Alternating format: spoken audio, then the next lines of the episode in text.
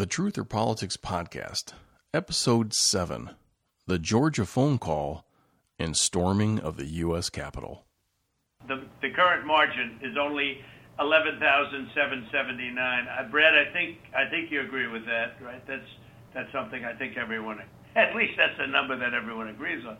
But in in uh, Fulton, where they dumped ballots, you will find that you have many that aren't even signed, and you have many that are forgeries. Okay, you know that. You know that. You have no doubt about that, and you will find you will be at 11,779 within minutes because Fulton County is totally corrupt and so is she totally corrupt. And they're going around playing you and laughing at you behind your back, Brad. Whether you know it or not, they're laughing at you. And you've taken a state that's a Republican state and you've made it almost impossible for a Republican to win because of cheating, because they cheated like nobody's ever cheated before. The truth will set you free.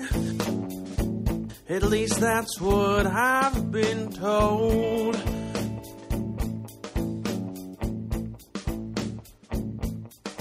I said the truth will set you free. At least that's what I've been told.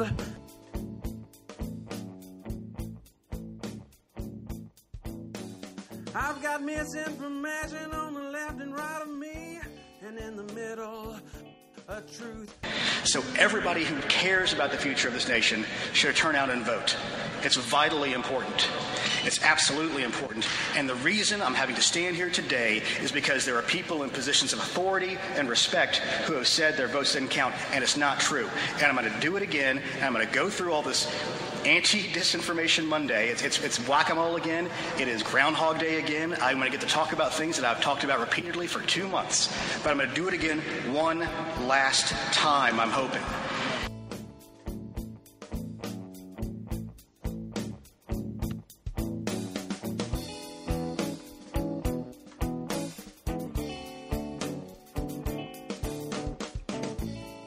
Hi, everybody. My name's Robert.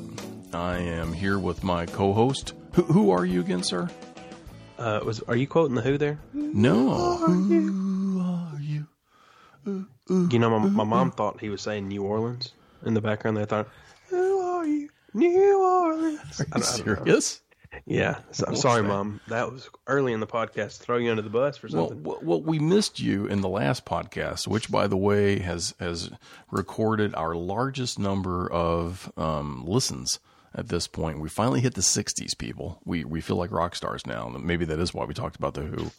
But who are you again? Identify yourself, sir. Uh, my name is Bradley. Oh Netherton, yes, oh yes, Bradley. Which, ironically enough, is I had COVID, uh, which is still getting over it by the time you were recording the episode. So That is that is right, man. What's going on? Do you have any lasting effects? You got any smell Man, issues or taste? back. Uh, man, I'm still sniffling, but I don't. I don't know if that's that's just been ongoing. That could be allergies. I don't know.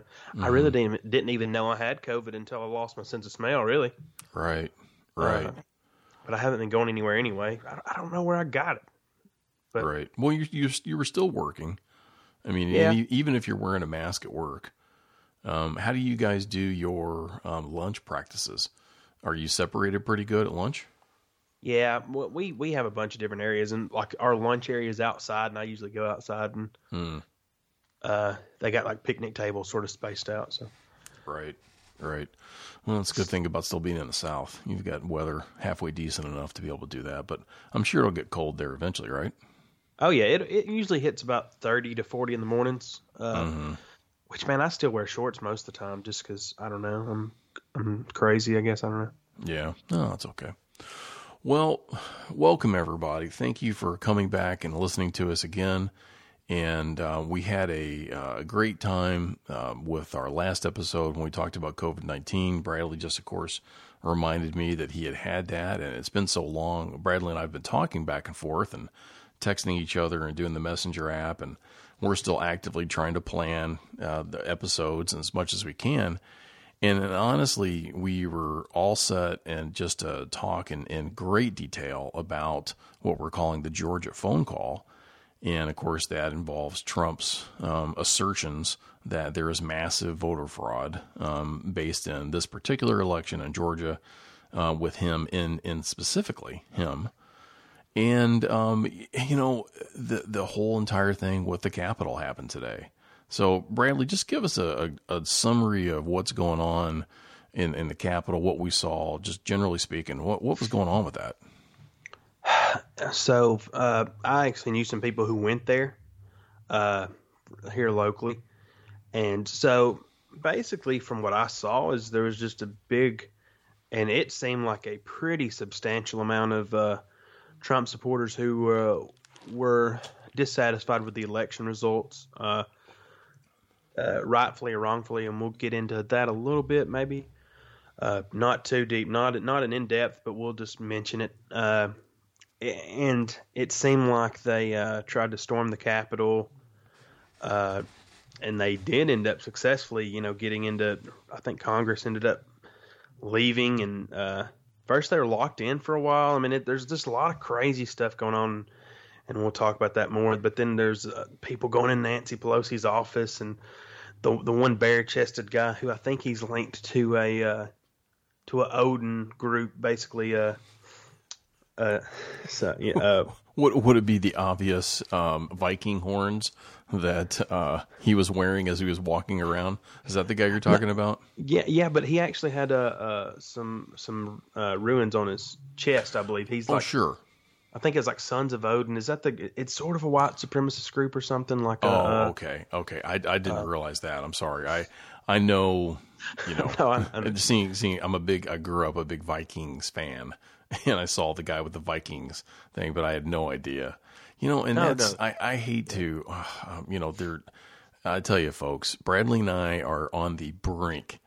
Um, we are teetering with making this an explicit podcast because behind the scenes, we're dropping so many F bombs as we're talking to each other. And that's not just because I keep messing up all of the uh, production quality of not, not plugging in uh, wires and whatever else. But you know, this this whole thing has really affected us. I know it's really affected you guys out there, um, at, at least through social media and work and people I've spoken to, and and but there there are little things in here that still kind of make you uncomfortably laugh. And like to me, yeah, it was. It was this guy with the stupid Viking hat on and walking around. But now, as Bradley tells me, I mean, maybe he's actually linked to a group that is sort of a white supremacist group. And now, once again, it's like, man, that's no laughing matter. Yeah, and then there was some. Of course, there's like this whole situation where people are like people try to link everything and they're like, oh, this guy was at a Black Lives Matter protest in Arizona, which and and then they, I mean, it's sort of like a what's what's the old to tell the truth, the old you know TV show. It, it, he he actually was at the Black Lives Matter, but he was actually an anti-protester, and he was like he had a sign that said QAnon sent me or something. The Q sent me, I believe. Uh, and he was basically talking about that. So he was at that one as well. So, are, are you are you referring to this idea that The con- sort of conspiracy. Yeah, yeah. There's there's now an extra conspiracy on this that the people who actually broke into the Capitol are um, uh, Antifa people that are more left wing, Yeah. and they're just trying to make all the the MAGA and whoever else people look bad. yeah, Right. That's yeah, one. Of, um, that's one of the theories. Um. Wow. And so, so you at least know through this one thing that that one assertion has been a little bit debunked. Yeah, but by certain people, and uh, and then there was also, uh, I mean, of course, the you sort of see the funny, uh, the visual of you know, even though he is a white supremacist, but it, it- there's just something inherently funny, even though it's not a funny situation. I guess people storming the Capitol, and I mean, it's sort of a scary situation in a lot of ways. Uh, and then you have the the uh, the the young woman who got shot and Oh, yeah. uh, and died, which you know takes all the levity out of the situation. Uh, and her name was uh, Ashley Babbitt, and she was a uh, I think she was a 14 year Air Force veteran. No way. Yeah, and um, So was she a protester? yeah, yeah, she was there. of? and uh, I, I really wouldn't recommend uh, anybody watching the video uh, Mm-hmm. just because of the the graphic nature of the video and and what it is. Mm. Uh, but because it, it's pretty, it's pretty, uh, it's pretty violent. She, yeah, she's a 14 year Air Force veteran, Mm-hmm. but it, from from the video, I'll just describe a little bit of it without. Yeah, where where details. was she when that when that happened? Uh, I, I think they were somewhere in the Capitol building, and it looked like there was a door, and it was leading up these steps, and there was it was her, and then there were some people who basically were in militia-looking gear, who were also Trump supporters, I believe, and there were people, you know, in the more traditional MAGA hats and flags. And uh, I couldn't see it on one of the videos, but there's a video that's sort of shot behind where the pan, where the camera pans looking down the staircase Right. pans left, and Right. they, there's like these two wooden doors, and the glass is broken, and it looks like she's climbing through, trying to climb through the, the glass, and the, the shot goes off, and she falls backwards, and she got hit in the neck, and I think a lot of the, I think a lot of the reason that, maybe not, I mean, I mean, if you get shot in the neck, it's already a serious injury. Yeah. But if you watch the aftermath, you know, especially you being in the in the medical field, you I mean, you know, if somebody gets shot in the neck, you need to put pressure on it immediately. Uh, Mm-hmm. And and I think they didn't know because it was being reported that she was shot in the chest to begin with, and they thought she was bleeding from her mouth, but she had been shot in the neck, and there was just time. This, Yeah. you know, every second's crucial, and Yeah, yeah. I didn't watch it. I mean, there certainly there could have been, you know, if, if there was a lot of blood, then you may not know where the entry wound is, yeah, and and not be able to give appropriate first aid, and um, you know, and this is such a sensitive thing, and and I don't, I just I, I feel so horrible that it, this happened, especially somebody who I'm sorry to say, just especially because they were a veteran. I mean, they served their country, and now they think they're doing the right thing by protesting all of this stuff. But you know, in in in no shape or form am I going to say, and Bradley will say this for himself at some point, how how he feels about it too. But in, in no shape or form am I going to say that these people had the right to break into our Capitol and and do what they did and destroy um, things within there and intimidate and and and um, you know basically threaten um, people inside um, who were doing their civil duty to work on this election. And you know, and the and the thing that I was seeing was you still had those twelve senators who um, uh, want there to still be greater investigation and in looking into these fraud claims, and they're sort of holding up holding up the um, election certification process. But you know, government has to do what government has to do, and they need to allow that that process to happen, whether you disagree with it or not. And and you know, as much as has been um, put in the media, and and and people have come out and debunked the, the things that Trump has said and disagreed with him so so strongly. But my goodness, the process was going on, and then they still stormed the Capitol. And um, I, I think it's, I, I guess there is some debate on how much Donald Trump's um, message that he gave to them when he was outside of the Capitol, um, if that stirred them to a point to where they began to become aggressive. I don't know if you can make a direct link to that um, or not. You know, uh, he he didn't necessarily say break down the doors, you know, and come in and take over, but he, he certainly said things about you have to continue to fight and never give up, and and I, you know, and I think you could say that was him talking about himself. Um, he continues to fight no matter what. Now, again, is his fight justified? Is it legitimate? Those kind of questions. But anyway, getting back to the the tragic death of this person you know what what I hate to say and what feels so uncomfortable is is what do these people think when they're in a mob and they are destroying property and putting themselves in not just harm's way but they're creating harm's way for others. And they have people with loaded guns who are defending that um, structure I mean, there there is going to be a point where um, human error is going to come through, and it's going to be tragic. But maybe it isn't even human error. You know, these guys are trying to defend our U.S. Capitol. And I, I don't in any way know how justified the shooting was or not. But you know these these people that stormed the our U.S. Capitol, you know, there's certainly a lot of talk about it being a treasonous, you know, an act of terror and all these types of things. But the, the fact is, you know, Bradley, you and I can't on any normal day just go to Washington D.C. and break in and start destroying stuff. Yeah, and you and, know, so I'll, I'll I'll stop on all my thoughts about that. But I just I I, I don't want to get to the point of saying these people deserve what they got. That's not what I'm saying. So if anybody yeah. thinking that's what I'm saying, it isn't. I'm trying to be as very sensitive about that as I can. But at the same time, this is the nature of a mob that mobs yeah. just don't think and they do things. And I want to talk about you say some more comments. I want to talk about at least the two experiences I've had because I live here in Louisville, Kentucky, mm-hmm. where everybody knows there's been a lot of protesting and a lot of damage and I've actually had two instances where I have um, firsthand seen mob activity and also seen it very close to my house. Go ahead, Bradley. Uh, yeah, and you know, talking about mob mentality, and um, there's something I think, especially for people who feel they've been wronged, sort of cathartic, I guess, about. Uh, you know, it, it's basically like just letting out energy, and uh, you know, talking about mob mentality. I mean, I'm sure you're uh, familiar with psychology and the and sort of the psychological like if if people I mean it's been proven uh, that people who you know may act a certain way individually as soon as they see somebody else do something or uh, you know see something like that happen that they'll join in and and they sort of put their own uh, moral compass on the back burner and they will just sort of throw caution to the wind and do whatever.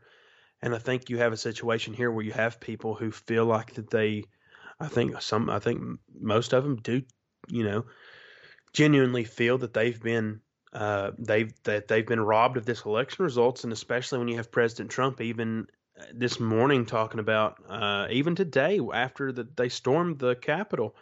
Uh, saying that he feels like the, the votes weren't you know weren't counted properly and that all the, you know this stuff he's been constantly hounding on it. Uh, he even put pressure on Mike Pence and said, "Hey, I know Mike Pence will do the right thing." And Mike Pence unfollowed Trump brief, briefly on Twitter, uh, and then Trump sort of said that Mike Pence was a coward for not, uh, you know, moving to decertify, you know, not certify the results.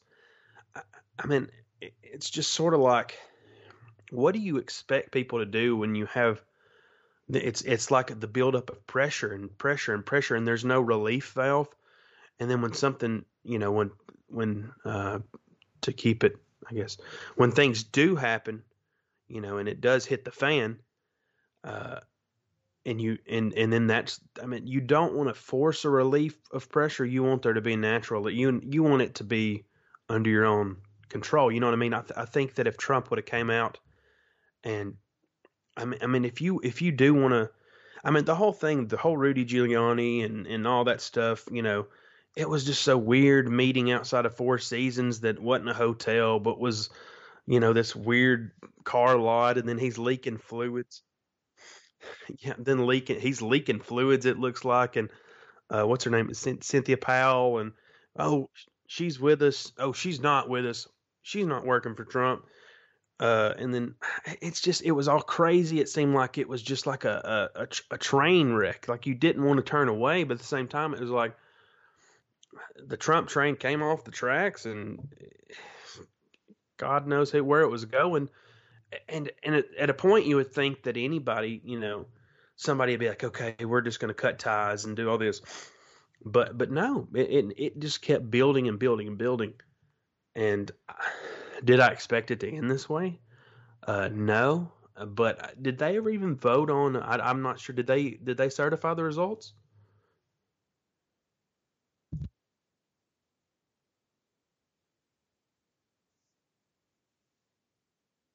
I started watching it, and I think I'd I'd sent you the um, the the message that I, I was watching it on NPR, and um, had seen just the first few people make their comments.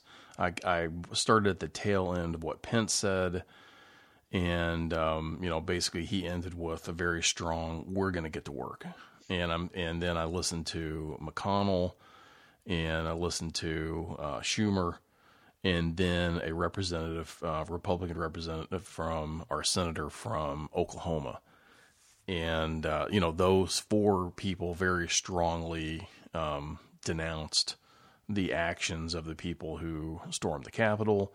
So yeah, but but I don't know if they've gone that far in it or not. Um, I, I, haven't kept up with it yet.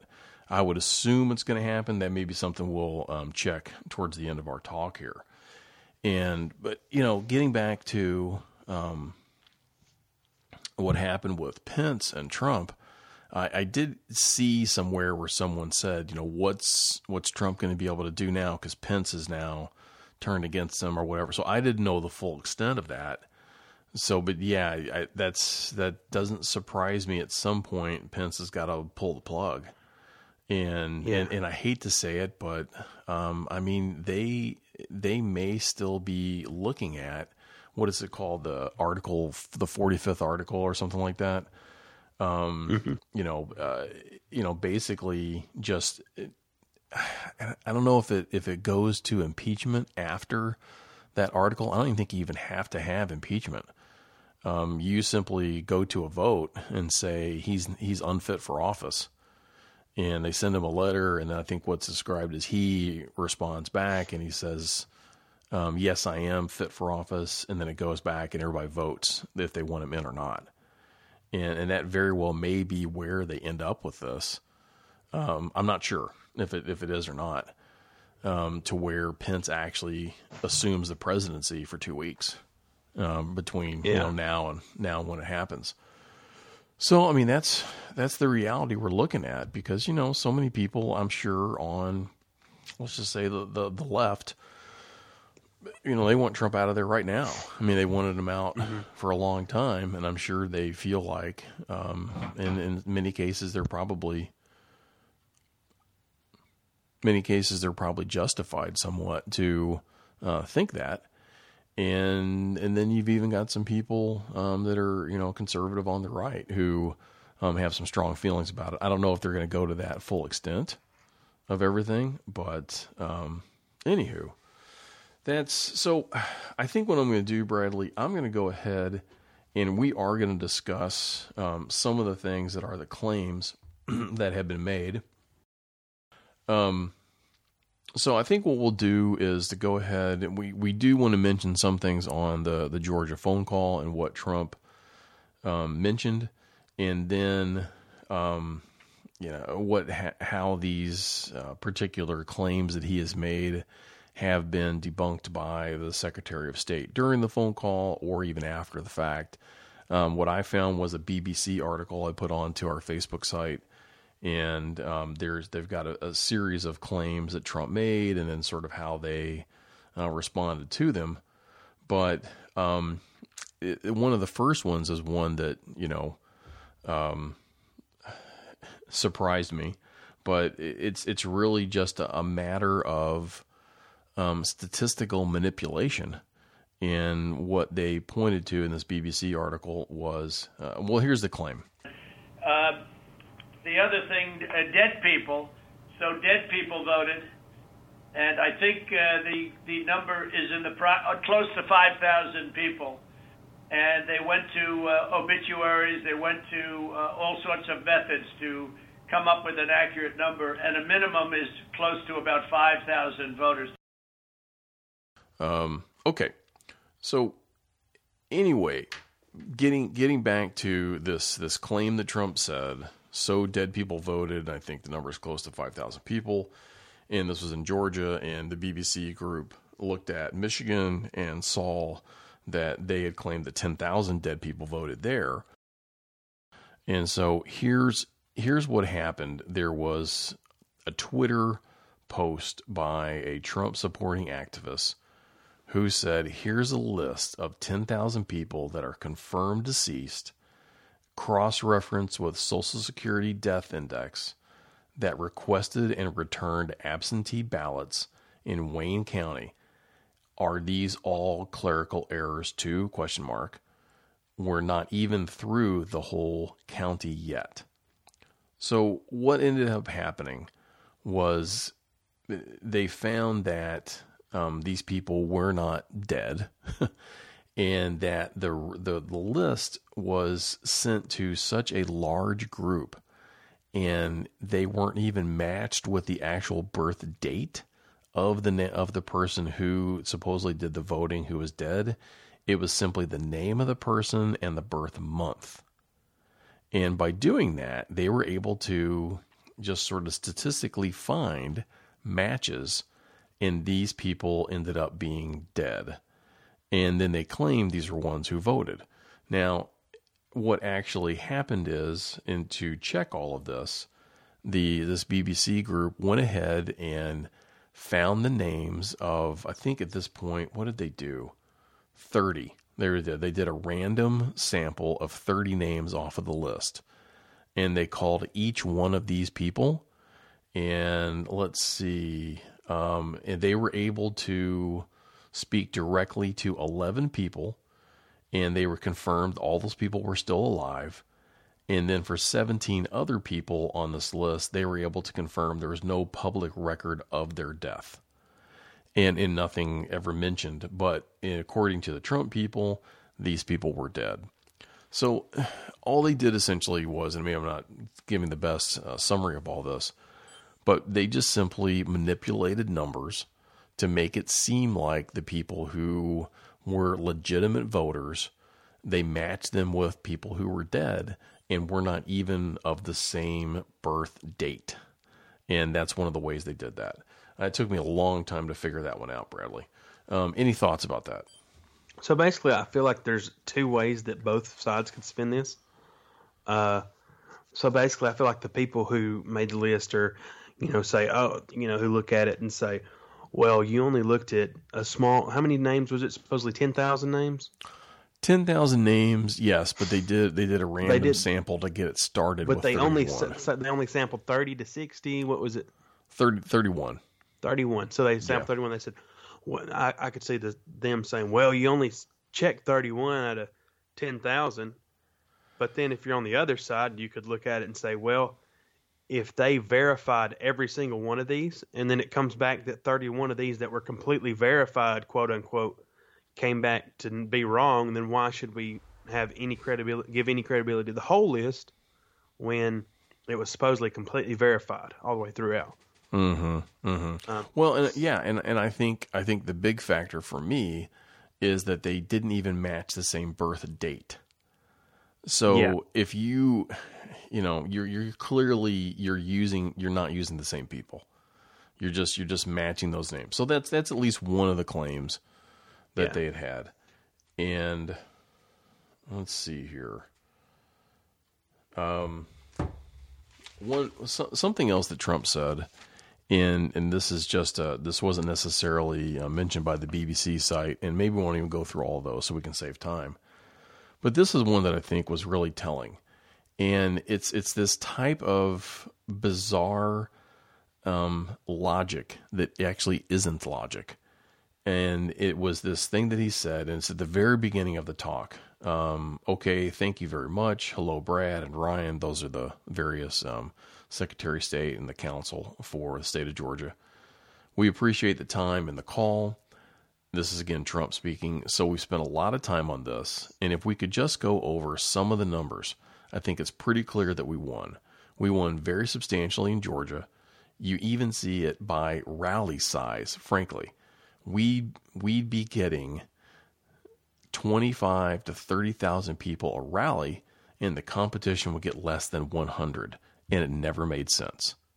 And and he uses that constantly, and I hear that from, I see that on social media and other people talking about it. But I mean, where is there any rationality to that to say that is proof that you won the election because your rallies were bigger?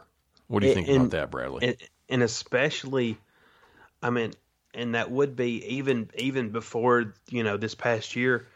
I mean, that would be a good question, but especially with this past year, and you know, living through a pandemic, and and, Exactly. and boasting that you have tens of thousands of supporters at your rallies during a pandemic.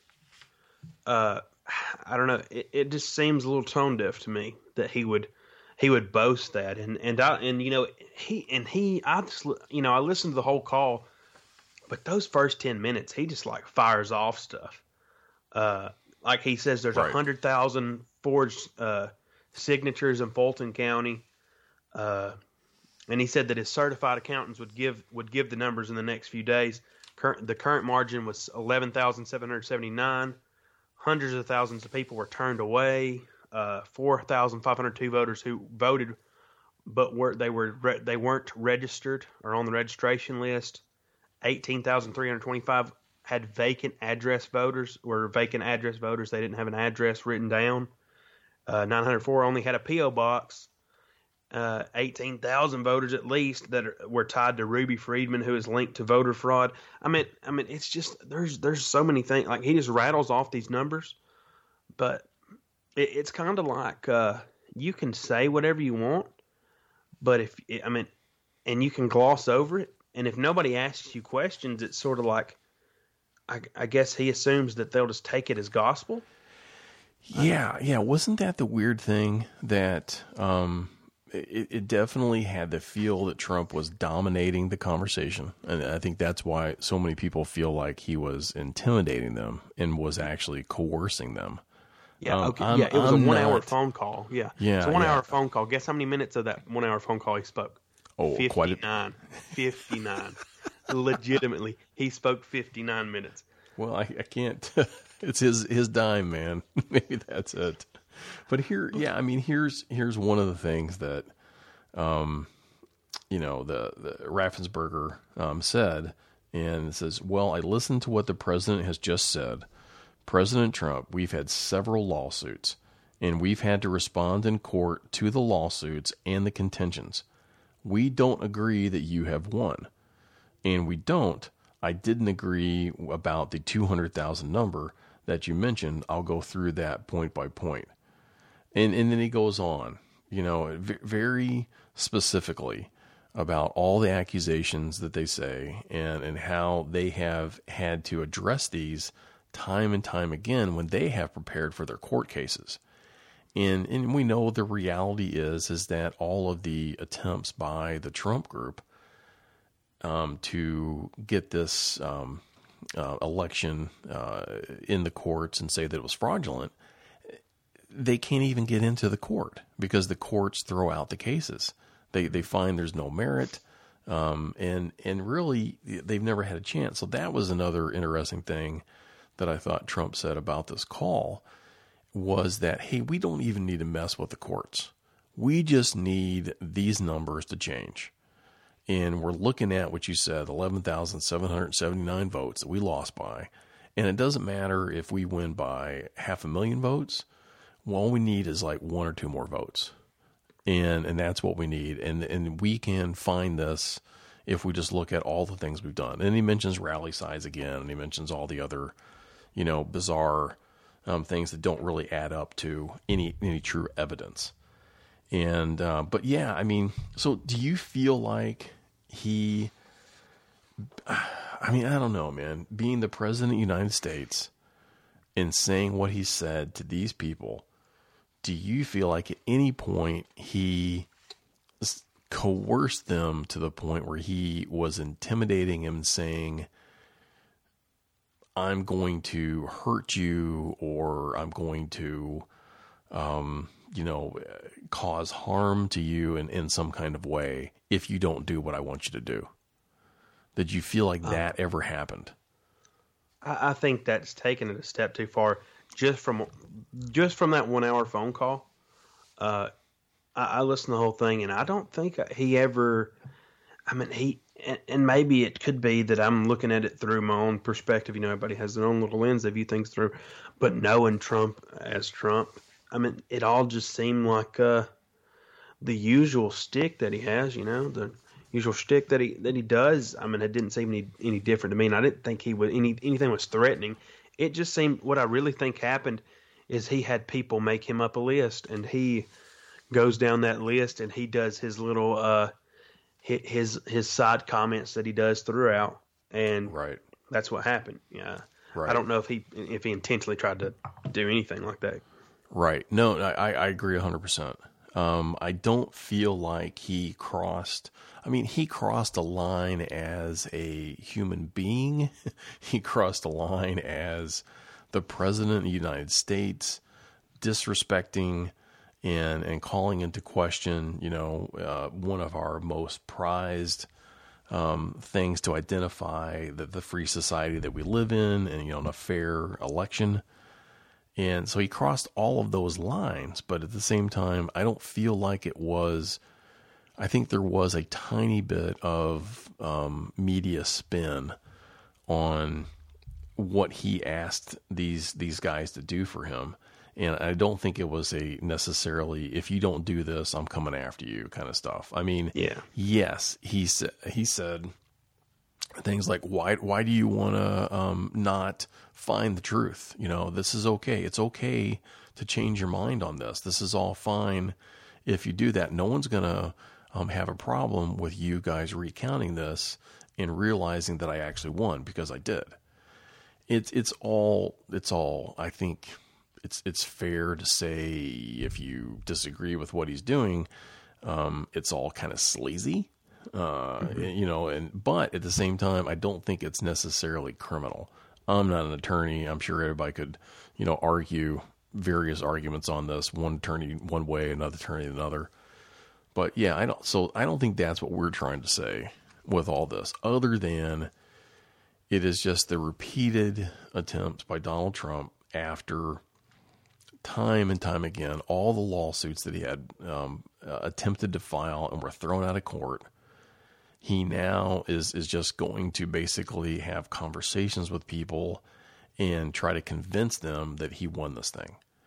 And and and the fact that the people he's convincing are Republicans, you know, for me as a person who has predominantly voted Democrat but has switched over to being more moderate in the middle with uh, voting occasionally for Republicans and also for Libertarians, you know, it, it I guess it, it made me feel good that these Republican guys were standing up to him. And and they weren't letting him push them around. But at the same time, it's like they barely talked at all. I mean, he did dominate that phone call. So I'm not, I'm rambling now, but No, and Any thoughts about and that? I, I think even more so than that, uh, I think someone who who doesn't have an ego about him, who doesn't have this inflated sense of self, would once they see the writing on the wall, I think they would take a step back and they would say, "Okay, well, I see where I'm at. Uh, I'm going to work towards bettering the party itself." And you know, I think anybody else would have done, would have done that. And it seemed like he might have been doing that, trying to make a play for the because there for a while he was all about you know those two thousand dollars stimulus checks. We don't want those, not this six hundred. And uh, and Mitch McConnell, he, oh man, Mitch McConnell. We won't even get into all that today, but he he really uh, put a black eye on the Republicans as well. But it seemed like Trump was sort of making a turn, trying to appeal, appeal, and I think at that point, you know, after you lose the election and and and the whole Rudy Giuliani weird stuff happens, I would have just really thought that. Of course, I wouldn't have thought this, but I'm saying if you were, if I was in the situation and I saw I was losing, and I'm the president, the current sitting president, I would have fell on my sword. I'd have done whatever I could to make sure the Georgia, you know, runoffs ended up making a taking a turn, and we could at least keep the majority in the Senate. Um, so Joe Biden and his administration didn't have full reign over both, but it's like he didn't care, and so you know this call, this the full trend, this full call, audio of this call, uh, comes out a day before it came out on Monday. It came out the day before the the Senate runoff, and uh, I mean if you look at the turnout, you know there's a lot of these people who you know Trump supporters who t- you know like in one rural county, like you know one of the smallest counties in Georgia, 300 people who were registered Republicans didn't turn out to vote in the Senate runoff, and that sounds like a small amount, but you know you think you know a few hundred per county, a thousand per county who are not turning out. Uh, you know, uh, I think David Perdue he lost his race. Uh, he got he only got 49.6 percent of the vote. He lost the race by 35,000 votes. Mm-hmm. Uh, and then in the other, uh, uh, Warnock, he the Democrat won by I think he won by it was two million, two point one million, basically two point two million to two point two five million, Right. Uh, he- still he still won. very close. and it's so close. And uh, and from my point of view, I think you can put that some of that blame on Trump for not. I don't feel like he did enough to to further the party. And uh, your favorite senator, uh, Senator Rand Paul, I, li- Yeah. I do occasionally like things Rand does. Surprisingly, I do. he sent out this tweet: uh, "Violence and mob rule is wrong and un-American, and it will not bring about election reform. Today's mayhem sets back an intelligent debate for a generation."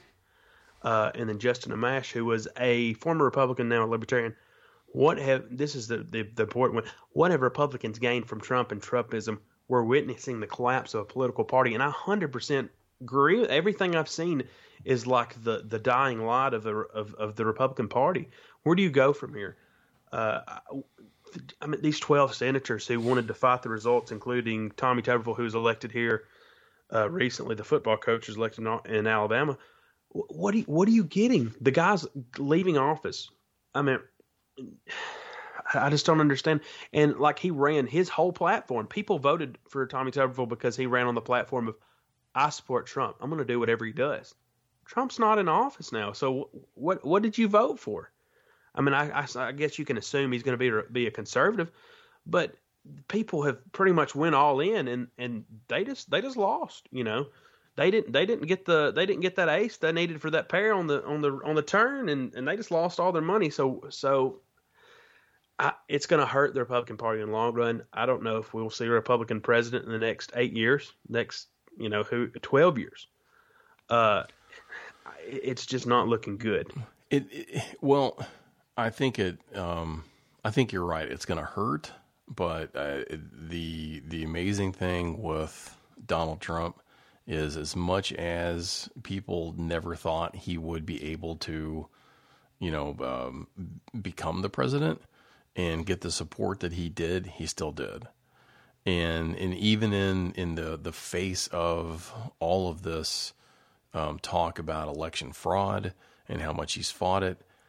I mean, he still had all these supporters. Now, yeah, what what is it like now after all of this destruction that happened at the Capitol with the Republicans and where they feel like they stand? Um, the conspiracy theories are already flying that it wasn't actually the Republicans that did it. And it was, you know, it was actually some leftist people to make the Republicans look bad. And if that's the conspiracy theory that's out there, well, that just fits right in with the conspiracy theory about the fraud in the election. So, how many people are going to buy that it really wasn't the Republicans and it was, and I I say Republicans, it really wasn't the Trump supporters um, who did this and it was other people? I mean, there may be that group. You know, people are jumping off of Facebook and and Twitter and whatever else and going over to what is it, Parler, Parler, yeah. and some others, you know, where they can feel like they're in a more like-minded environment. I don't have a problem with somebody doing that, but it's it's a shame because now folks are closing their ears when th- there has been some curating going on with comments that are being thrown out there Yeah. and um, you know, my, my I talked about it with my wife today, and you know, we we mentioned the whole influence of social media in all of this, and you know, you, um, uh, let's see, I, I don't think I've never asked you, Bradley, how old are you? Uh, I'm 27. Okay, so how long has Facebook and everything been out there? It goes 20 back at least twelve years or so, Uh, right? Oh, uh, it's longer than that. I think I joined in 2012, uh, but I think it was started in maybe 2008. Yes, actually 2000, 2008, 2007 is when I started doing the hospital work. And um, and I remember getting onto Facebook primarily because of doing that. And I wanted to like network. Yeah. And I remember being on a bike ride and talking about it with somebody. And um, so, yeah, somewhere around there. So it's probably anywhere Yeah. between 12, 13 years old. Yeah, it started And- in 2004, but it didn't really gain prominence. Wow. 2007, 2008. That long. Okay. Well, anyway, um, you know, the the thought is how much has this the social media driven to this? If you have seen the um, the the the docudrama about the what is it the social situation what is it Uh, social, dilemma Social dilemma. yeah social dilemma you know you might believe that the uh, companies are really targeting all of your your interactions so that they can continue to be able to identify what you would be to them as a consumer and so they link you together but it isn't even just you buying things as much as it is linking you with like-minded people or even people they kind of feel are going to help you make them make money that's sort of in that that particular story and so did a lot of these groups form together because of the ease of this information transfer in photographs and videos and whatever else along the way. I mean, possibly. You know, I mean, I guess it's all possible that those things were, were certainly an influence of it all. Um, I will jokingly say what I've been doing lately, and I think it's been funny because, you know, Facebook always wants to suggest um, friends for you and I have been um, as much as I can. I've already got, I mean, you know, a core group of friends, but at the same time, I've got somewhere around 500 or so uh, people who, because of work and other things that I've done with the spinal cord injury community and wounded warriors and whatever else, I've got a lot of people that I've friended and I like to keep in contact with. But then, you know, past that, I don't have too many other people that I know who I'm going to friend. Um, one of these days, I'm going to feel um, comfortable enough to um, friend, try friend request your wife because I love the comment she makes a lot of times on things when I see it. But I still feel like, yeah, she's I've never really met her, so can I really do that? Anyway, that's just a little side note. But no, I keep I keep removing these friend requests, mm-hmm. and over and over and over. I think I've removed probably about 300 now, and I'm seeing so many different people coming through there and I know I'm 55, but I'm now seeing a friend request for 80 year olds. it's just cracking me up because I've exhausted their their capability for them to try to match me with people. And it's really to me, I feel like I'm breaking Facebook a little bit by doing this. So that's just an aside. Anyway, Bradley, what what do you think about? I don't know if we need to talk about the the social network. You know, I mean the social media um, causing some of these issues, or wh- where do you want to go with this conversation? You know, talking about social networking, uh, how, how about we let's just get out of the brass tacks of situation, and I mean, let's look at this from the uh, the ten thousand feet perspective, or whatever the the bird's eye view here. Um, so you have Joe Biden, who is arguably the worst Democratic candidate in at least the past 40 years or so. That's that's completely my opinion.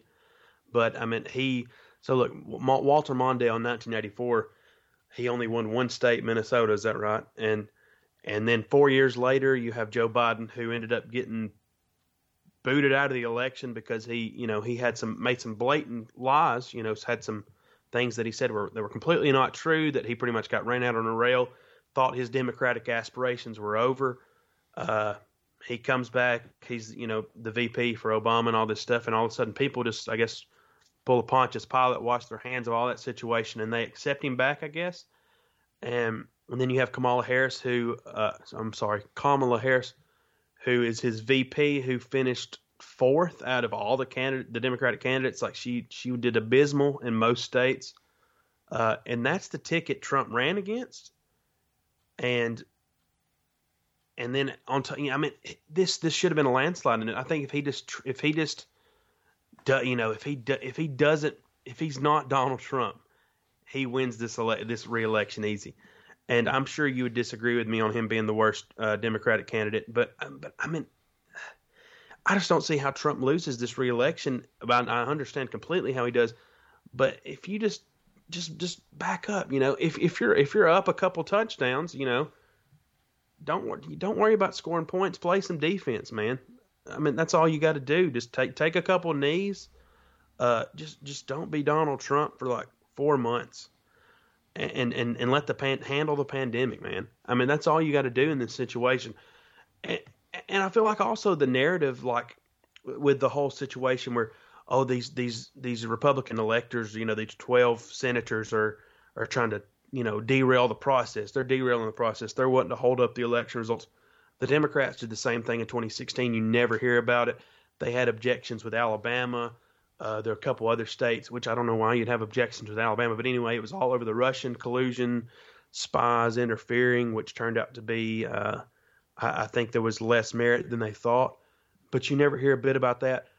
And instead of made, making the intellectual arguments that the Republicans t- just stoop the lowest they can, and they and they go to they resort to name calling sometimes, and, and especially you know the, the president resorts to name calling.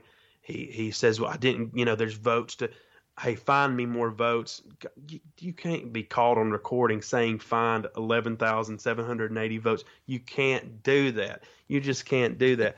like instead of making the intellectual, taking the high road, man, and making people think about things and actually, uh, it, it, just don't make sense to me why why you don't why you wouldn't want to do that. You know, I, don't know. I don't know. Am I missing something here? Well, I think yeah. I mean the you know the the Biden factor. I mean, I I still just remember that vividly when he was running, and and and the plagiarism scandals, plagiarism scandals, and and I didn't even know about the, the things that he had said about his placement in his uh, his college classes and law school and all that other type of stuff. But yeah, I mean you know, I, I came out of an academic setting. I went to college. I got a master's degree. Plagiarism is a major no-no. And, oh, yeah. And, yeah, you know, yeah. major no-no. You know, you, you get you get kicked out of school for that stuff, and um, you know, it, it's no, it's done. It's it's a you know, it's the the only other thing you can do, evidently, is misspell a word too many times. Because I did that once, and I hit two. I hit the the the margin and I had an automatic F on my paper because I misspelled it. Now, this is why you should never write a paper at three in the morning. Uh, and and also not write it back in the day when you didn't have a computer and you had to actually do your own like spelling and and check everything.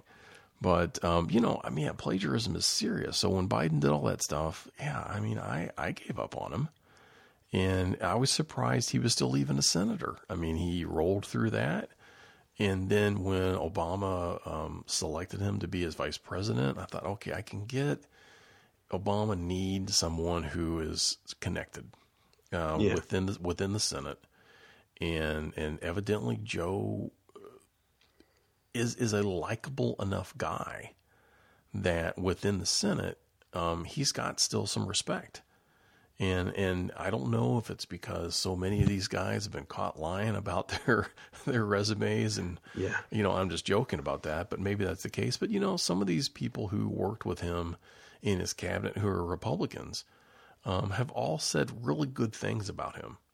And um, so I, I, think he's a likable person.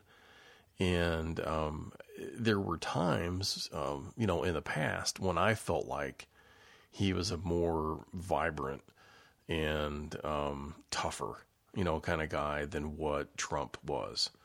And and so I kind of liked that comparison. Yet I didn't necessarily um, buy it all from Biden because again he's a politician and he's very wealthy and um, for whatever reason. But no, I, I, don't necessarily think he's one of the worst. I mean, I know um, uh, Michael Dukakis was horribly uh, made fun of um, when he got in that tank and he was so small. And, yeah, you know you couldn't you could barely see him and and um, so maybe that's the case. But but I, I, agree. So I'm rambling a little bit, but I agree with you.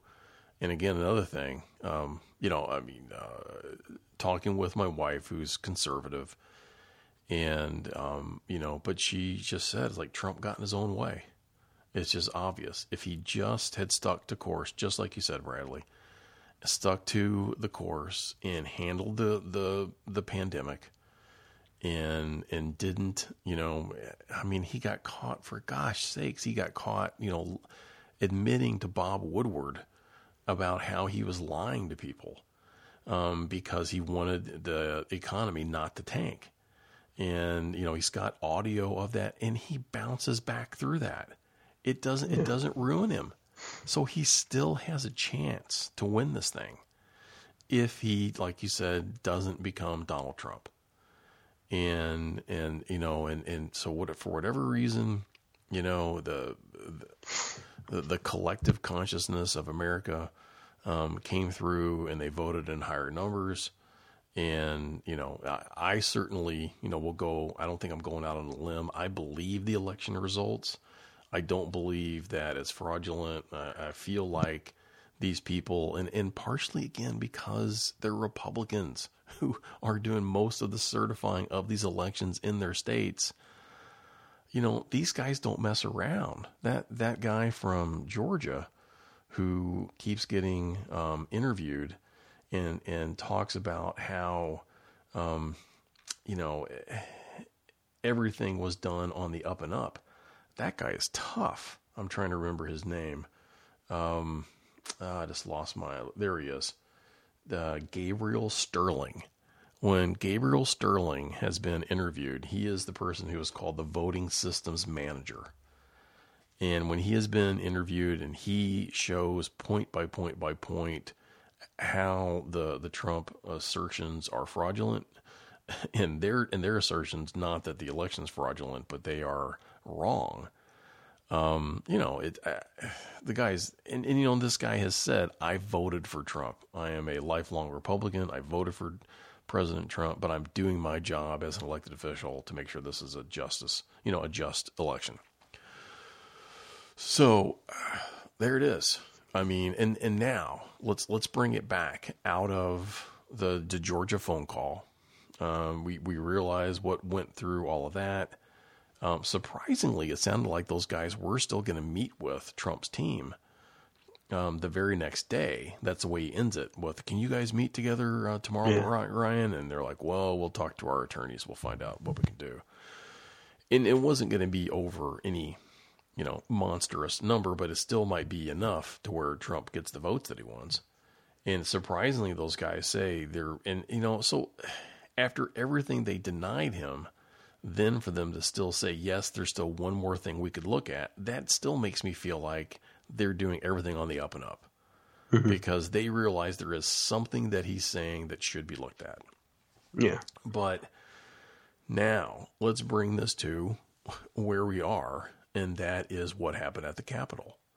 And you know what what do we feel like Donald Trump's role was in causing something like this to happen? You know, we're we're two guys. We're doing this political podcast. We talk about. Um, and, and by the way, did you see my my Facebook post about how the Karate Kid stole my line? Yes, I did. I did.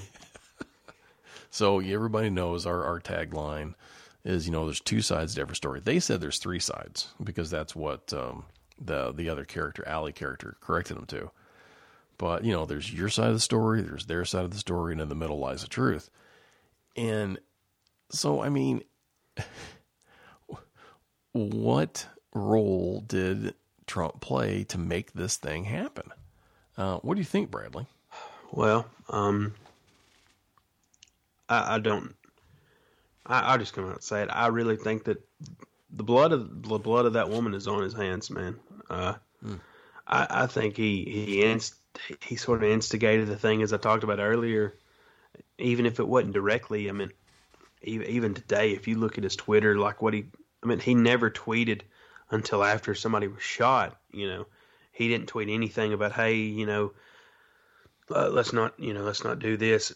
In fact, he even tweeted there these are the things and events that happen when a sacred landslide election victory is so unceremoniously and viciously stripped away from great patriots who have been badly and unfairly treated for so long. Go home with love and peace. Remember this day forever. And that was at five o'clock. Really?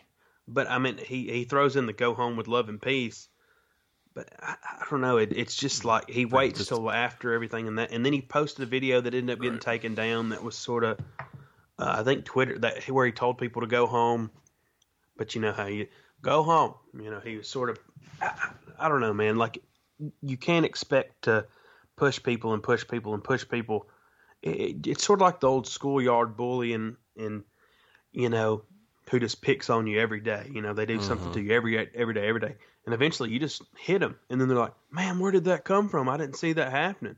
You know, I didn't see that coming." It's like eh, eh, because It's they're, like they're, because they're so out of touch with reality. Yeah, and you have all the circumstantial evidence and all this stuff building up where people people it just happens and then and then people are surprised about it. And and I'm not saying it's not only Donald Trump who does this. It happens all the time. Uh, but I think this is just the most recent uh, time it happened. It's happened and this and he's also done this multiple times, you know. Uh, sort of instigated things without instigating things in a way. Right. Um, Right. and man, I, I just really think uh, I, I don't know, man. I, I think that he, he's he's at least partially to blame for it. Uh, Mm-hmm. And and I think that if if he's not prosecuted, I don't I don't know if you can prosecute him for for it. I, I you know I don't know if you, if they'd want to touch that, but I would at least say uh, I would be for the moving forward with an impeachment process for this whole fiasco.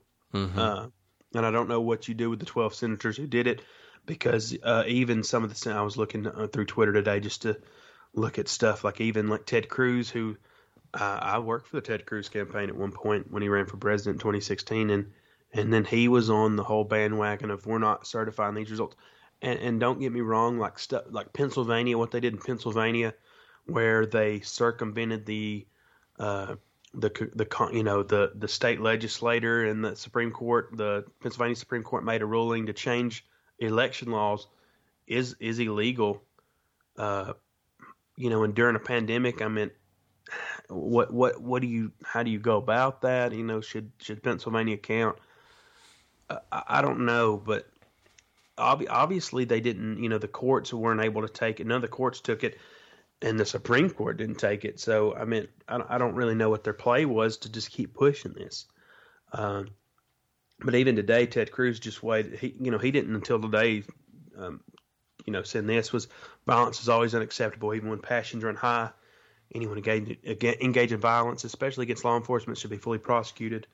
Uh, God bless the Capitol Police, and, and you know, so on and so forth but but you know, and it's sort of funny that not funny, haha, but I guess it's sort of ironic. Peculiar. Yeah. yeah, is a better word. That that the pro police people are now like, uh, so just attacking police, and then and then you have leftists who are like, man, I, I can't wait for this police to get these people, and I, I don't know, man. There there's it, it's it's it, the irony in it. Uh, it's sort of hard to see through you know through through the in in light of what has happened today.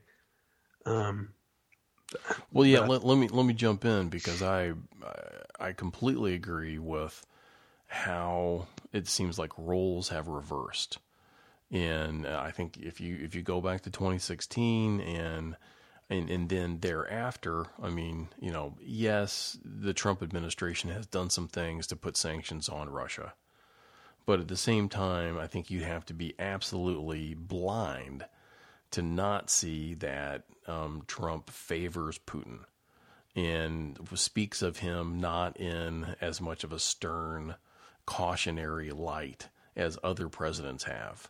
You know, whether it's you know George W. Bush or Obama or whoever it is, and in in me um, growing up with the threat of the Iron Curtain and nuclear war and all these types of things, I mean, I grew up always being leery of Russia.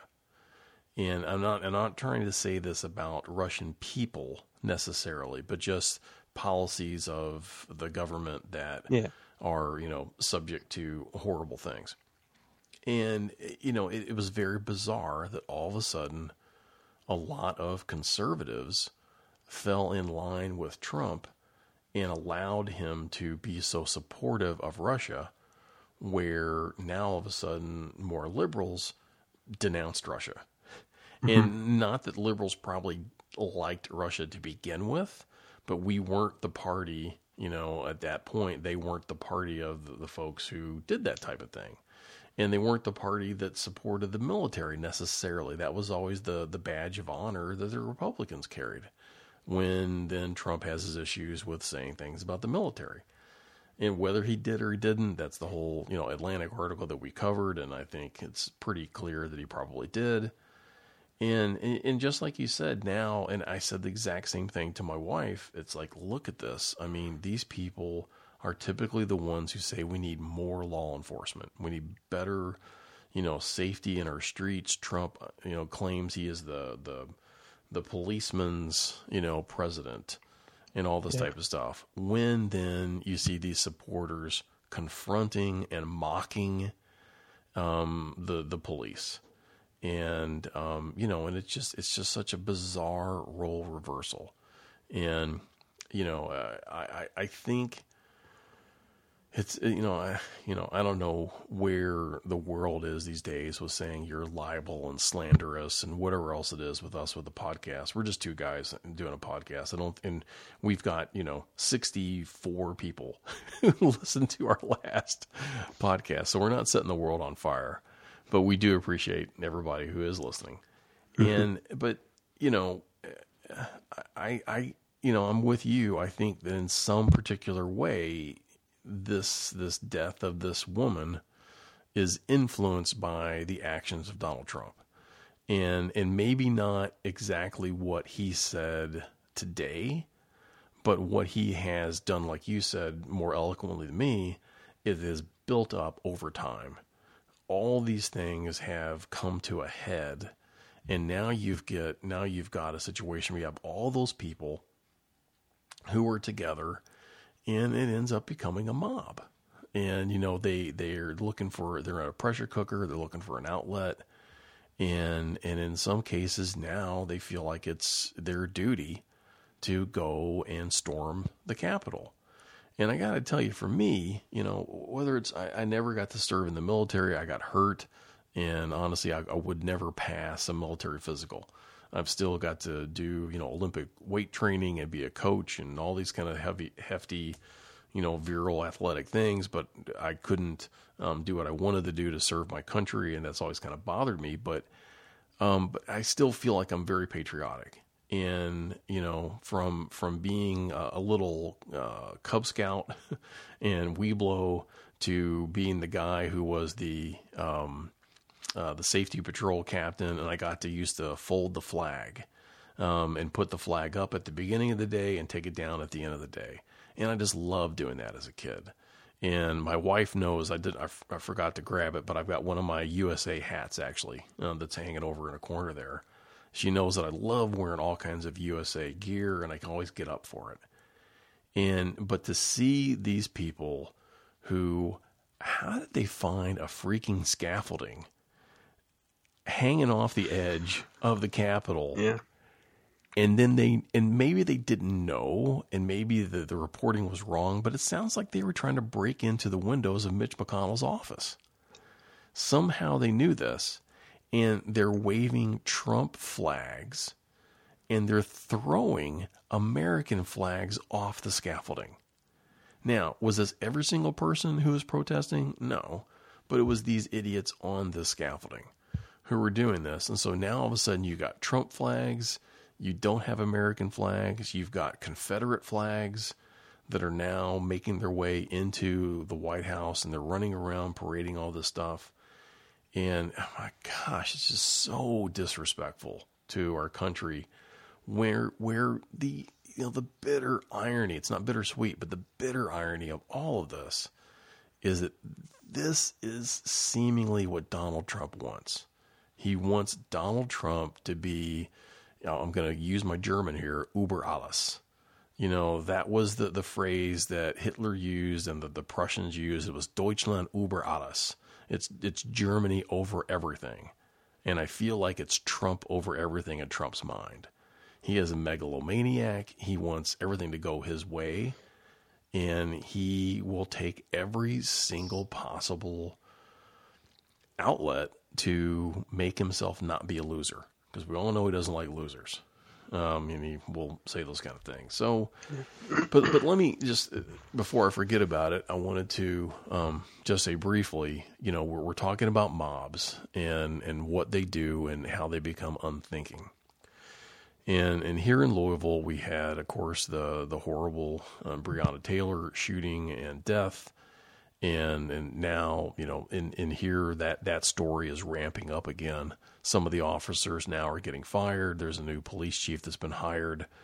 Ironically, she got hired out of Atlanta right after some scandal happened there. So that's going to be a bizarre one. But uh, I have experienced one small instance of a mob being protesters at one point, but then turning into kind of a mob. And it was literally at just a, a soccer game that I was at where they basically cornered all the exits so that we couldn't get out of the stadium unless we went through them. And what they had were their patented, um, and again, these were people who were protesting. Uh, they were not identifying themselves as Black Lives Matter. Um, they were just simply protesters there, and um, and they had their disrupting um, bullhorns and whistles and all these things they were doing, and they enduring. But you know, it's the thing is they they targeted an um, a facility where every single soccer player took a knee during the national anthem.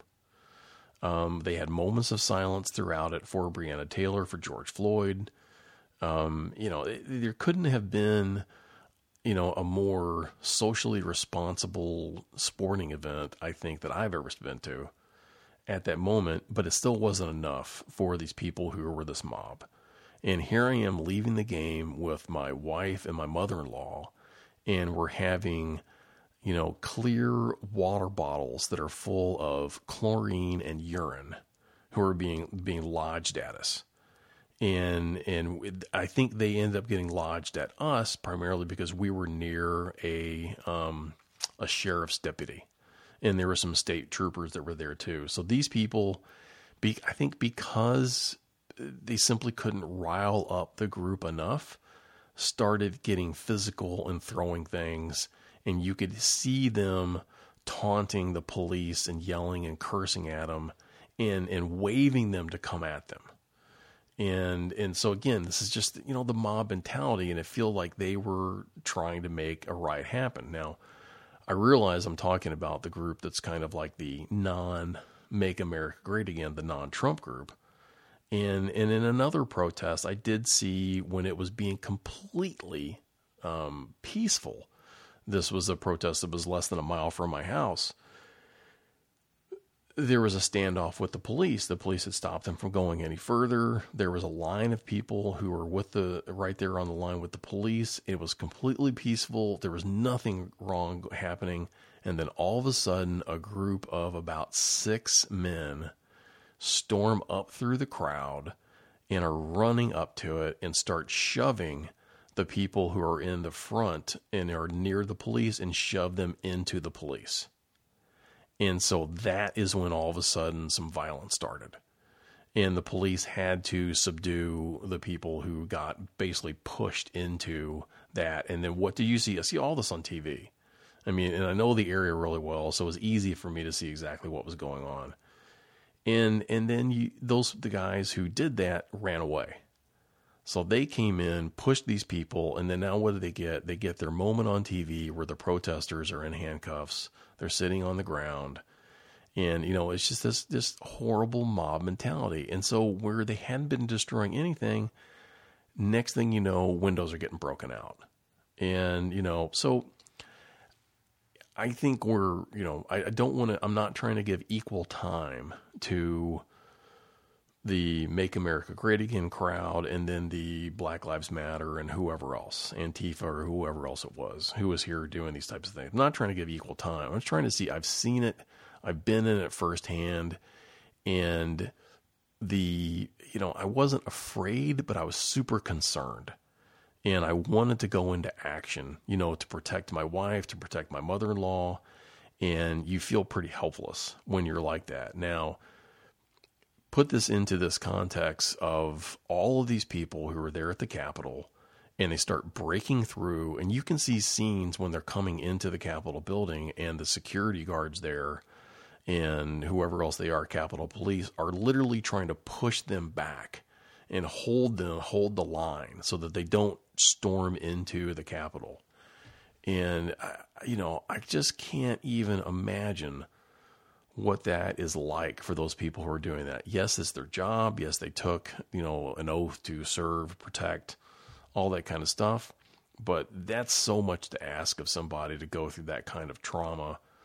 And it's really tough. And so my, my last comment is that I, I, I sort of picked the brains of some law enforcement people that I know and you know and and try to find a feeling because I felt like the Capitol should have been better protected.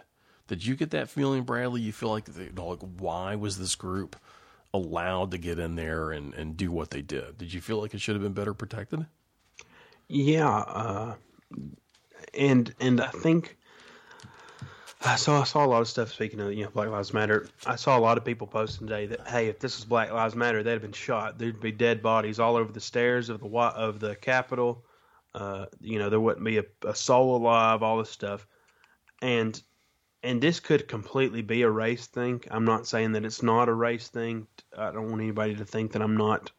Uh, I'm not implying that there's not still racial problems. Uh, but I think with the Black Lives Matter I think that they had actually time to get people to the Capitol, get you know uh, military police there if they needed it, and they they got uh, you know the the reinforced barricades to sort of lock everything down. Where I'm not sure if they thought if they knew what was going to happen today because it seemed like I'm almost I, I didn't. Did you see any military police there? I didn't. I don't. No, from what from what I understand, I it was it was all DC police. Yeah. And and everybody at least, you know, is is this a true story? I think it probably is. They they were all under the impression that this was going to be a peaceful protest. Now, yeah. you know, I am a worst case scenario kind of guy. And and the few times is uh, my brother was in law enforcement, he's retired, so I, I have been talking to him about it. He's one person I'll mention that I spoke to about it. And you know, and, and I have um I can't say I have a military mind or a police, you know, law enforcement kind of mind, but I have been in some events where I've helped with security and I've, you know, done bouncing at, at various places. So I, and, and maybe even just being a lifeguard, I always had safety in mind. But I, I can't imagine if you think you're going to have upwards of a couple hundred thousand people that were there. Isn't that kind of what the total was? Somewhere around like a hundred thousand yeah. or more. They're, they're, they're, I mean, it. So if you yeah. think you have that many people, my first question to me, and this may be completely unrealistic, my first question, you know, that I would ask is, is my is my Capitol secure? You know, what are they near, and how can I secure this area? and you know there there are tons of people um, that I sp- had spoken to had said you know there are many many many large events that take place in Washington all the time. And they constantly, you know, have to deal with these types of things. But they also don't typically go bad. And so I can see how, and I think they, they could see how they were adequately prepared for what they normally prepare for. Um, but it just went out of hand and yeah, I just I just wish it wasn't the case. I I just uh, you know for me I just feel like I wish there were so many more people there who are ready for it. But is that then um, possibly making these people think that they are are want to go do this, or you know you you're inciting them because you're having so many preparations? I don't buy that. I mean, I'm going to secure that thing as much as I can. I'm going to protect my U.S. Capitol and I'm not going to let people go in there and destroy, you know, hundreds of years of tradition that we have of being, you know, one of the best countries in the in the world. So anyway, there, there's my yeah. rambling. Yeah, and but but just from looking at pictures, it seemed like you know there's no military police there. Uh, they had they looked like they had those little flimsy, you know, barricades like it's like an independent wrestling show or something. Right. Uh, right. compared compared to like those big ones, like something like Kiss would have the reinforced ones, like right before the stage. You know, it, it just seems like they they didn't they didn't expect to happen what happened, and and it's I, I don't know who if it was a small group or if the entire group did it.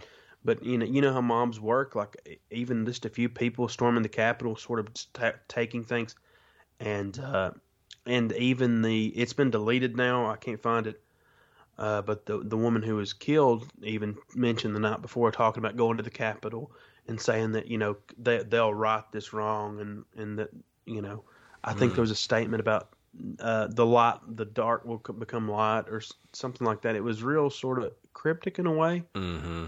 um, but it didn't seem. I don't know if it seemed threatening per se, but it was Right. sort of like. Uh, this So do we do of, we think do we think our guess is so this this kind of absolves Donald Trump from today's discussions. Do we think our guess is then that somewhere in this group they somebody in there was planning on storming the Capitol and and causing a physical confrontation? Do you think that's a possibility? I think I think it's at least a possibility yeah, that, that um, some people went there with that in mind.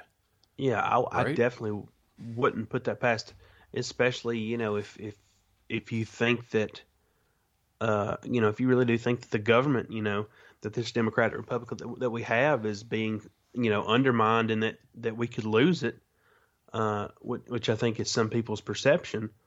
You'll do anything you can, and, and it's sort of uh, you know talking about bitter irony, like you were talking about earlier.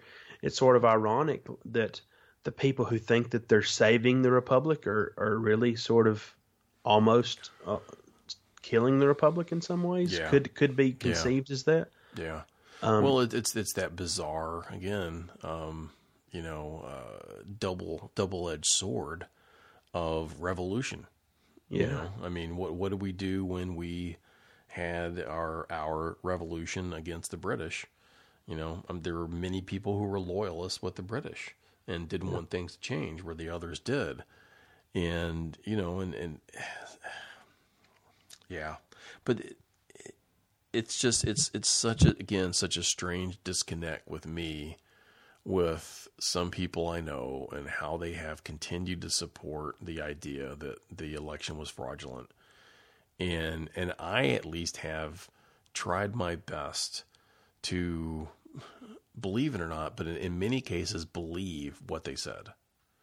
I, I've gone out on purpose to look and see what these assertions are and and to find support for them.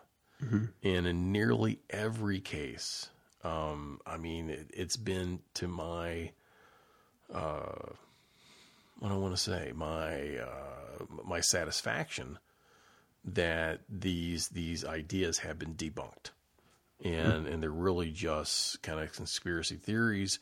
And and this the crazy thing, man, is that some of these are so well crafted, like the way mm-hmm. that they manipulated the statistics of the ten thousand people in Michigan or the five thousand people, and they manipulated those statistics in certain way that they could find actual numbers, and and play around with them, and and and you know, and sometimes I get really paranoid.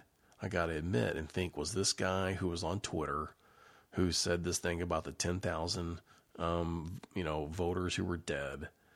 Um, was this guy a plant? You know, was it was it a plant by the administration to start this ball rolling? I mean, you know, there are people who are paid.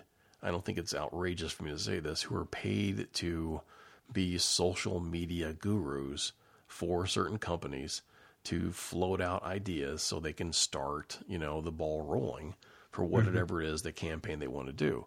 I don't think it's you know unusual, account, but I'm I'm speculating a ton on this. But for Yeah. whatever it whatever it was, this guy could have just said this, and then someone in the Trump campaign said, "Yeah, I can work with that. You just mm-hmm. give me give me a second here. I can manipulate these statistics easily." Because they know, you know, population statistics and social security statistics, Yeah. and they can do it. So, ah, yeah. Anyway, I th- I, th- I think we you know that we've we- we've sort of we've stated facts we've gave gave opinions uh Yeah. I mean we we've really run the gambit on this and sometimes it's you know I mentioned this at the beginning and I guess it's fitting that we'll mention it at the end it's sort of cathartic to to talk about things talk through things to process them ourselves because I don't know if you've been like me but I've been maybe to an unhealthy level, just sort of looking at the news constantly today, just looking constantly at Twitter, uh, you know, the news sites and all this, just seeing if there's any updates, what's going on, seeing videos, pictures from the Capitol, uh, just to just to see what's happening. And uh, maybe the best thing to do is talk through it. Uh, and if you don't have anything else, Robert, I thought about ending with a tweet. Yeah.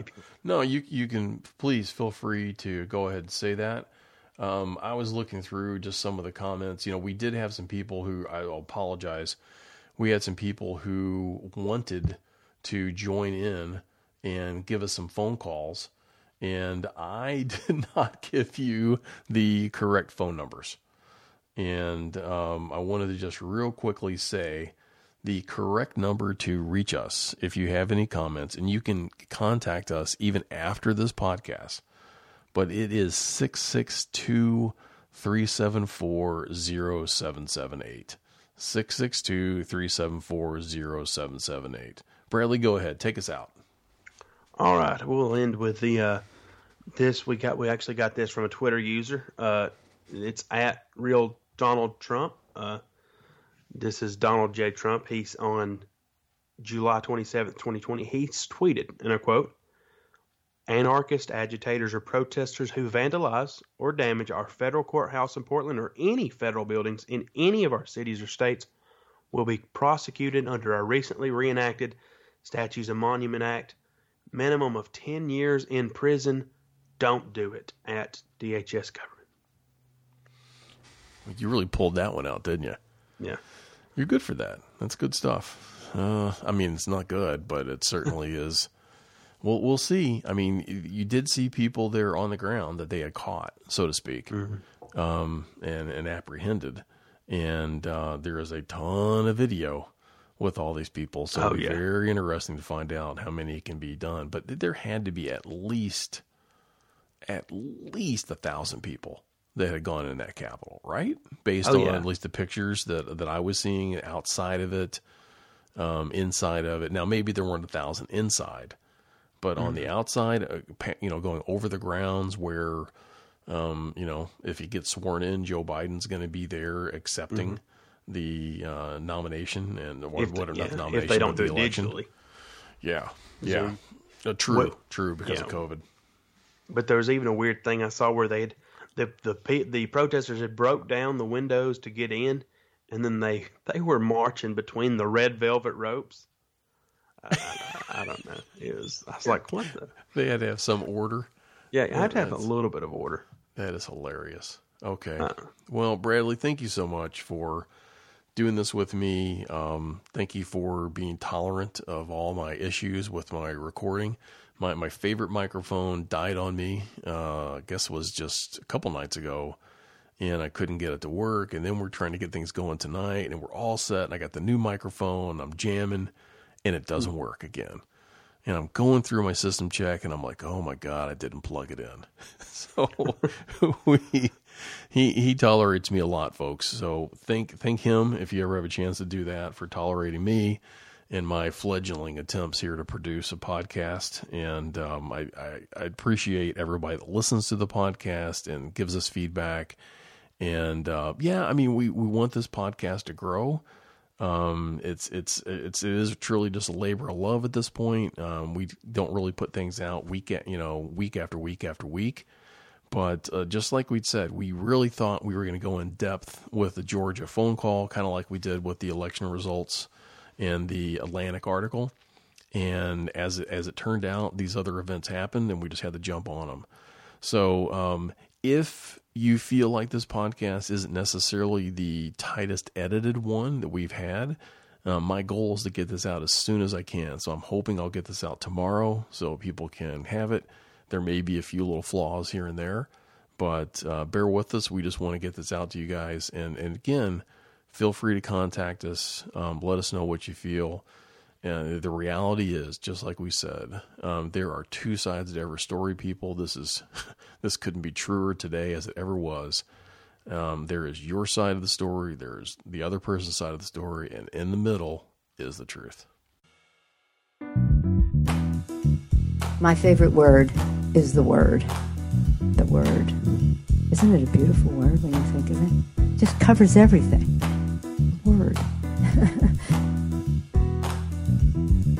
Know words, I have the best words. Words matter a lot, and I got the point across.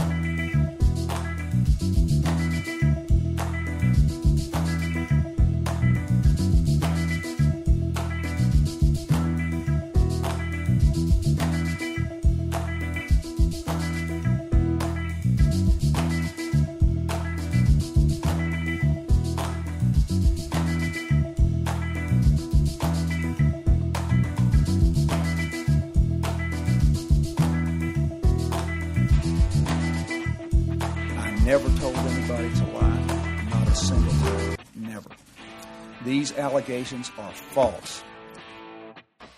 Well, I'm not a crook. I've earned everything I've got. I'm not going to continue trying to respond to these rep- repetitions of the falsehoods that have already been stated here. Read my lips. No new taxes. Our politics seems more vulnerable to conspiracy theories and outright fabrication. We choose truth over facts. Some of the most dishonest people in media are the so called fact checkers. We will keep this promise to the American people. If you like your doctor, you will be able to keep your doctor. Period. If you like your health care plan, you'll be able to keep your health care plan. Period. They're just totally distorting everything possible concerning the facts.